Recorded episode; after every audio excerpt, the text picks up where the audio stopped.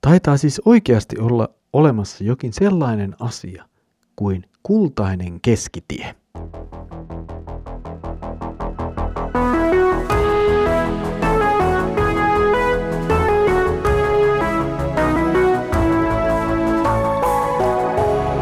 Kirjoitusten pauloissa. Tervetuloa taas mukaan Kirjoitusten pauloissa Raamattu-podcastin ääreen. Minä olen Mikko ja tänään on edessämme saarnaajan kirjan jakso, joka näyttää puhuvan jonkinlaisen keskitien erinomaisuudesta. Edellisellä kerralla pohdimme viisauden hyödyllisyyttä ja tuo teema tavallaan jatkuu nyt tänään keskustelulla siitä, miten viisas elää. Luemme nyt saarnaajan kirjan seitsemännen luvun jakeet viisitoista kahdeksaantoista.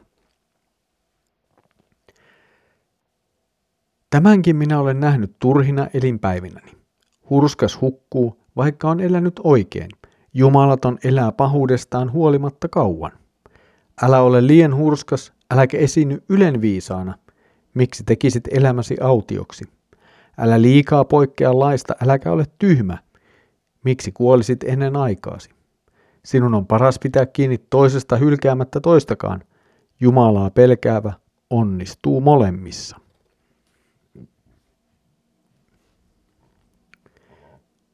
Edellinen jakso piirsi linjaa tai rajaa viisaudelle ja siitä saatavalle hyödylle. Nyt Salomo oikeastaan tekee tuon pohjalta käytännön sovelluksia. Hän tavallaan etsii viisasta kultaista keskitietä liiallisen oikeassa olemisen ja taas toisaalta huolettoman tyhmyyden välistä. Salomo on jo aikaisemmin tässä kirjassa katsellut omaa elämänsä ihmisviisauden ja oman toimintansa näkökulmasta. Näissä tilanteissa hän on tullut samaan johtopäätökseen kuin mihin hän tulee myös tänään lukemassamme pätkässä. Hänen elämänsä näyttää sen vääjäämättömän kulun, joka toistuu kaikkien ihmisten elämässä. Mutta nyt tähän kuitenkin lisätään uusi ja ehkä vähän vaikeakin näkökulma. Nimittäin se, että tässä maailmassa ei nyt suinkaan kaikki mene niin reilusti. Hurskas ei saa palkintoa elämästään ja pahaa tehnyt saa elää, vaikka onkin tehnyt pahaa. Salomo siis poistaa sellaisen ajattelun, että oikea Jumalan tahdon mukainen elämä johtaisi automaattisesti menestykseen ja palkkioon jo tässä ajassa. Samoin paha ei näytä aina saavan palkkaansa jo nyt, heti ja tässä ajassa. Näiden ratkaisu ja aika tulee vasta myöhemmin. Tämän havainnon jälkeen siirrytään etsimään sitä keskitietä. Ihmisen ei tule olla liian hurskas eikä esiintyä liian viisaana. Toisaalta Jumalan laistakaan ei pitäisi poiketa, ei ainakaan liikaa eikä olla tyhmä. Tällaiset lauseet voivat tuntua meistä pikkuisen omituiselta. Mitä on olla ei liian hurskas tai ei liian vanhurskas? Mitä sellainen voi olla? Nyt Salomon sanat tässä tietenkin viittaavat siihen, mitä on juuri edellä sanottu. Hurskas ei välttämättä saa palkkiotaan tässä maailmassa, eikä tämä maailma katso välttämättä hyvällä hurskautta. Eli sen liiallinen esiintuominen voi johtaa itse asiassa huonoon lopputulokseen ihmisten kanssa.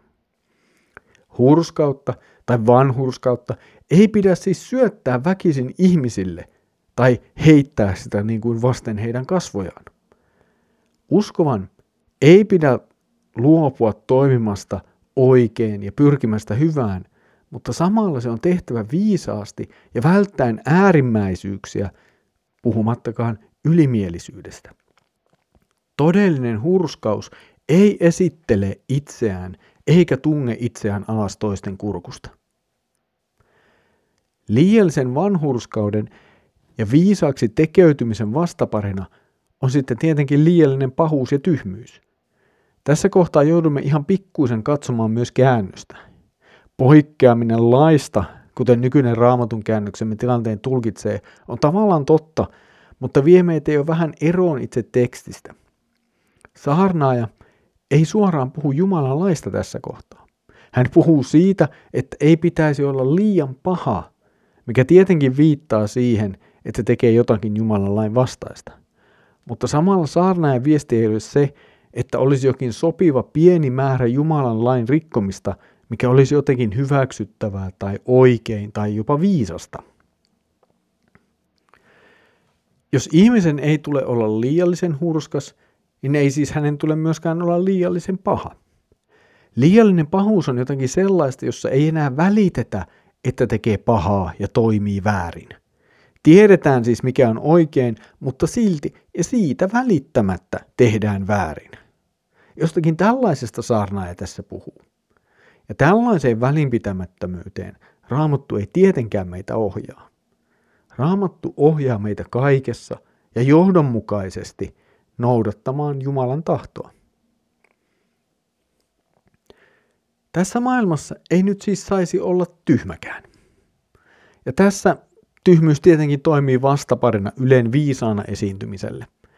Kumpikaan näistä ei ole hyvä. Ihmisen olisi siis syytä käyttää järkeään, joka hänelle on lahjoitettu. Ja tässä kohtaa tyhmyys ei siis käsittele ihmisen väärää toimintaa suhteessa Jumalaan, vaan nimenomaan hänen toimintaansa tässä maailmassa. Toki sekin on totta, että tyhmyys usein johtaa myös Jumalan tahdonvastaiseen toimintaan, koska tyhmyys ei ota huomioon sitä, mitä Jumala on sanonut tai mitä Jumala ylipäätään on. Salomo on nyt siis esitellyt tavallaan vähän niin kuin äärilaidat. Ihminen voi olla liian hurskaksi ja tekeytyä liian viisaaksi, tai hän voi olla liian paha ja liian tyhmä. Jakson lopuksi saarnaaja etsii sitten tietä näiden ääripäiden välistä.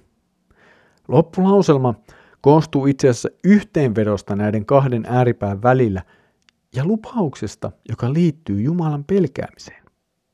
Sekä hurskaudella että pahuudella niillä kummallakin on omat rajansa. Todellisesti viisas ymmärtää nämä ja suuntaa elämänsä sen mukaan. Siis ihmisen tulee tehdä työtä, elää ja siinä luottaa Jumalaan. Tavallaan vähän yllättäen tämä jakso päättyy lupaukseen. Jumalaa pelkäävä, siis ehkä yksinkertaisesti voisimme sanoa uskova, ei kaadu liialliseen hurskauteen eikä pahuuteen. Hänet on vapautettu näistä molemmista. Uskova tietää itsensä Jumalan edessä syntiseksi. Näin hänellä ei ole varaa olla jotenkin korostetusti hurskas ihmisten edessä, eikä tekeytyä kovin viisaaksi. Toisaalta hänet on Kristuksen tähden vapautettu kaikesta pahan tuomasta tuomiosta, vaikka uskova on varmasti syyllistynyt syntiin tässä maailmassa. Avain kaikkeen kulkee siis lopulta itsessään Jumalassa ja Kristuksessa.